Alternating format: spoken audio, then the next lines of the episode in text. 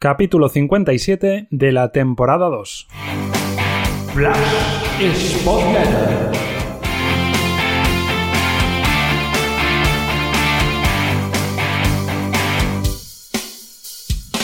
Hola, ¿qué tal Spotletters? Bienvenidos a una nueva entrega, la del triunfo del Sporting 2 a 1 en el Molinón ante el Girona, en el regreso de Abelardo como entrenador sportinguista a El Molinón. Y comenzamos con lo que fue su plan de partido, su once titular, y observamos, viendo lo que eligió para medirse al Girona, que al final todos los entrenadores de esta temporada en el Sporting han creído que podían retocar ciertas cosas para intentar compensar el déficit ofensivo y defensivo del equipo, pues bien optando por juntar dos delanteros, armar más el centro del campo con tres medios, aunque por ejemplo en el caso de Abelardo en su estreno eh, uno, eh, en el ejemplo de Pedro fuese falso hombre de banda, tres centrales que llegó a probar incluso David Gallego con, mala fortuna, pero al final todos acaban volviendo al mismo dibujo y al mismo proceder, ¿no? Eh, el 4-4-2 en fase defensiva con Villalba junto a Yuca y más un 4-2-3-1 en fase ofensiva, ya que Villalba se retrasa unos metros para ayudar un poco a la fluidez de la circulación y se coloca en ese rol de, enganche de media punta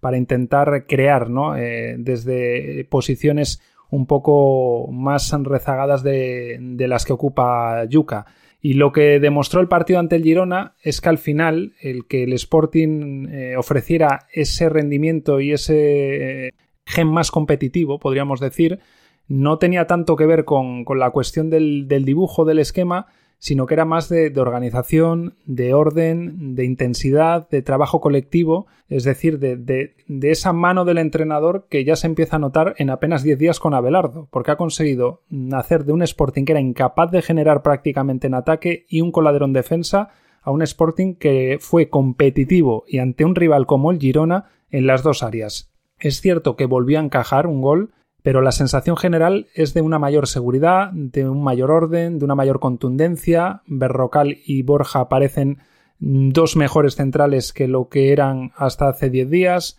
Obligó al rival a estar atacando de la forma que el Sporting quiso, prácticamente todo eran centros laterales y muy lejanos. Y además es que después de encajar el gol del 1-1, Mm, reaccionó bien. No resultó ser como todas las veces que, encajaba eh, en las jornadas precedentes de, suponer esto un mazazo y que prácticamente bajara los brazos y que no creyera, sino que aquí se vio que el Sporting reaccionó. Eh, en ataque además eh, acabó el encuentro con siete tiros a puerta, cuando en los dos últimos compromisos como local en el Molinón apenas pudo sumar entre los dos partidos tres tiros entre los tres palos, con lo cual la imagen competitiva tanto en ataque como en defensa, con apenas 10 días de trabajo de Abelardo, es casi ya para darle no el sobresaliente, porque obviamente todavía el equipo tiene recorrido por hacer, pero sí, eh, dadas las circunstancias, casi se lo merecería, o más bien un, notable alto sería lo, lo más justo, ¿no?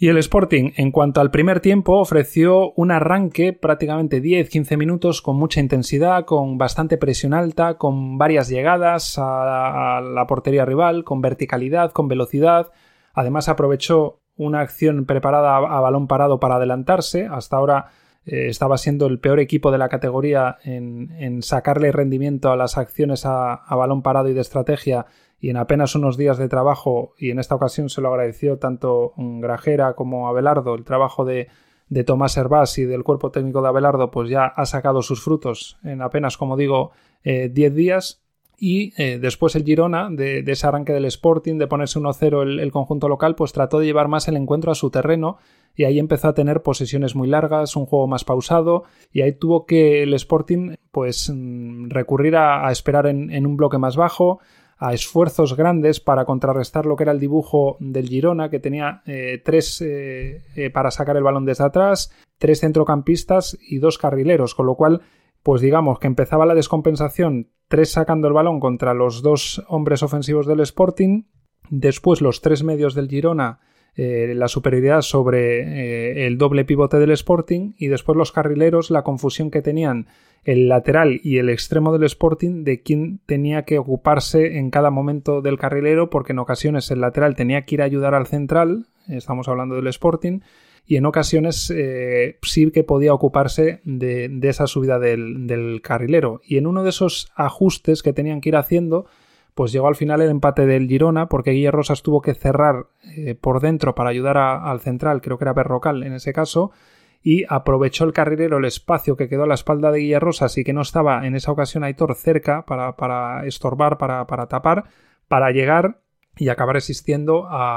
al, al, autor del gol, ¿no? A Stuani. Después de ese empate, pues el encuentro siguió más o menos con alguna posesión eh, larga del Girona, pero poco a poco fue volcándose otra vez hacia lo que estaba intentando el Sporting en el inicio del partido, es decir, llegadas, acciones rápidas, y ahí pues tuvo sobre todo pues la acción del 2 a 1 con el centro del Puma, una buena llegada en verticalidad, con el pase de Craves, la llegada del panameño casi a línea de fondo y poniendo muy bien el balón al primer palo con un eh, desmarque y un remate de Yuca para aplaudir, porque gana muy bien la posición y ataca con mucho convencimiento y muy bien el centro eh, con un remate de cabeza.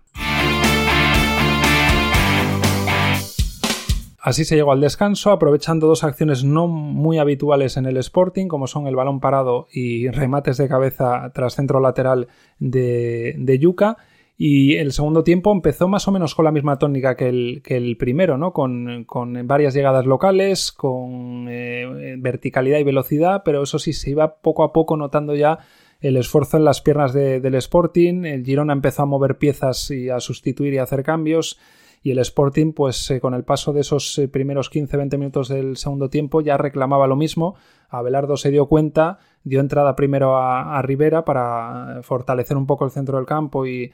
y darle pues algo más de, fortaleza al equipo y después se refrescó las bandas porque estaban haciendo un esfuerzo muy grande, tanto Aitor como, como el Puma, ¿no? Eh, sí que el, dominio del Girona pues fue obligando al Sporting cada vez a estar más, más hundido, que Pablo y Johnny, que ocupaban las dos bandas, eran ya quienes tapaban siempre a los carrileros y ya no había como la primera parte pues ese ponerse de acuerdo con el lateral, con Craves y con Guilla, a ver quién se iba ocupando en cada momento de, esas subidas de, los hombres ofensivos de banda del Girona. Y después ya Abelardo todavía hizo algún cambio más en la recta final para mantener esa intensidad en el trabajo, sobre todo en la parte de arriba, ¿no? Para, intentar poner algo de, presión en la salida del Girona que no estuviera cómodo. Y hay que decir que, el Sporting, eh, dada la necesidad y la entidad del rival, del Girona, que necesitaba vencer en el Molinón, el segundo tiempo, estando con 2 a 1 a favor, solo recibió tres ocasiones. Eh, tuvo una en el 61 el Girona con un cruce providencial de Berrocal, no llegó ni a rematar el Girona en esa ocasión. En el 69 un remate a portería pero muy flojo y desde ahí hasta el 95 no ocurrió nada a favor del conjunto catalán. Fue cuando llegó el, cabezazo de Stuani en el último suspiro del encuentro y era el, como digo, el segundo tiro a puerta de, la segunda mitad para, para el Girona. Es cierto que fue una acción que se pudo evitar, que hay que intentar que no centren esos balones y que no te rematen en una posición además tan, tan cómoda eh, Stuani en, en, ese momento, pero sí que es cierto que en esta ocasión acompañó la, fortuna que no había tenido el Sporting en, en los encuentros de, de, esta temporada, ¿no? habiendo encajado muchísimos goles en, en la recta final y en esta ocasión pues eh, cuestión de dinámicas también, cuando las cosas se hacen bien, cuando parece que, que la suerte pues se voltea, pues ahí acompañó y Stuani no hizo el, mejor remate de la temporada y no causó demasiados eh, problemas a, Cuellar. Y hablando del portero del Sporting, destacar aquí la veteranía que tuvo en ese segundo tiempo, perdiendo mm, tiempo en los saques, ralentizando, sabiendo cuándo tenía que, hacer una pausa y no sacar tan rápido. A veces cuando veía alguna acción que sí que veía ventajas, pues sí que se apresuraba para intentar buscar una contra vertical y rápida con un pase largo hacia algún jugador de, la parte de, bandas o, ayuca. Y después, pues, eh, haciendo pasar mucho los minutos en, la ocasión en la que reclamaba que la atendieran por, por las molestias que tenía. Y todo eso son un aplomo y una un gen que, el Sporting necesitaba para manejar este tipo de partidos, aparte de, toda la mejor imagen que se ha visto en cuanto a organización, defensa y, demás, ¿no? Y un dato que, compartía en, Twitter, eh, lo menciono también por aquí por el podcast. Eh, Abelardo son todavía solo dos partidos, pero ha conseguido 4 de 6, 66% de los puntos. Hasta ahora los números en el Sporting esta temporada han sido 6 puntos de 30 con Martí, un 20%, y 35 puntos de 84 con David Gallego, un 41,6%. Hay que tener en cuenta que en este 41,6% el porcentaje sube porque las 10 primeras jornadas el Sporting estaba líder, sumó 21 puntos y, eran, pues eso, 21 de 30. Después ya habría que, ver eh, para hacer esos 35-84, que son 14 eh, de, de, 54. Después, los números de, de Gallego que, son similares a, los de Martí. Así que, que se da esa circunstancia como también el hecho de que con los 10 primeros eh, partidos, que como digo, el Sporting había conseguido 21 puntos y se había colocado líder, después consiguió esos 21 puntos a partir de la jornada 11 en las 29 siguientes. Es decir, 21 puntos en las primeras 10 jornadas, 21 puntos de la jornada 11 a la 39. Son eh, números que, asustan y que ya no digo que se hubiesen hecho desde la 11 hasta la 29 a ritmo de, lo que se hicieron las 10 primeras, pero si se hubiesen hecho a ritmo de pues, lo que hicieron en ese tramo mm, gente de zona media-baja, como pudo ser el Lugo, el Huesca y equipos que, sumaron pues en ese tramo de la 11 a la, a la 39, pues para estar el decimotercero, decimocuarto de ese tramo, pues ahora mismo el Sporting estaría o sexto o peleando por la, por la sexta posición. Y el último apunte en el podcast de hoy es mencionar las protestas previas de la afición fuera del estadio antes del partido contra la gestión de, Fernández. Había voces que decían que no era el momento, que el equipo se estaba jugando mucho, pero la afición demostró que fuera se puede protestar y dentro durante los 90 minutos se puede animar y además eh, ese espíritu de animar y de estar con el equipo duró hasta incluso después de pitar el final del partido, ya no solo por el marcador favorable, sino por la imagen que demostró el equipo. Lo venía diciendo Abelardo estos días, eh, que si el equipo eh, lo da todo, el equipo se da muestras de ser un equipo organizado, de hacer las cosas bien, al margen del marcador va a tener al público del Molinón a su favor. Por eso digo que, el, equipo tuvo ese respaldo de la afición no solo por el marcador, sino por la imagen y en cambio supo separar la afición en lo que es la protesta contra la gestión de lo que es eh, el apoyo al equipo. Y, para quien diga que igual no era el momento, simplemente hay que mirar los números en el Molinón esta temporada. Sin protestas en todas las jornadas hasta ahora, los números que hay, con las derrotas que son récord histórico de cualquier temporada en segunda para, para el Sporting, y que en cambio ahora con protestas en esta jornada el Sporting no solo ganó a un rival de, entidad, sino que además lo hizo con posiblemente el mejor partido de la temporada como, como local.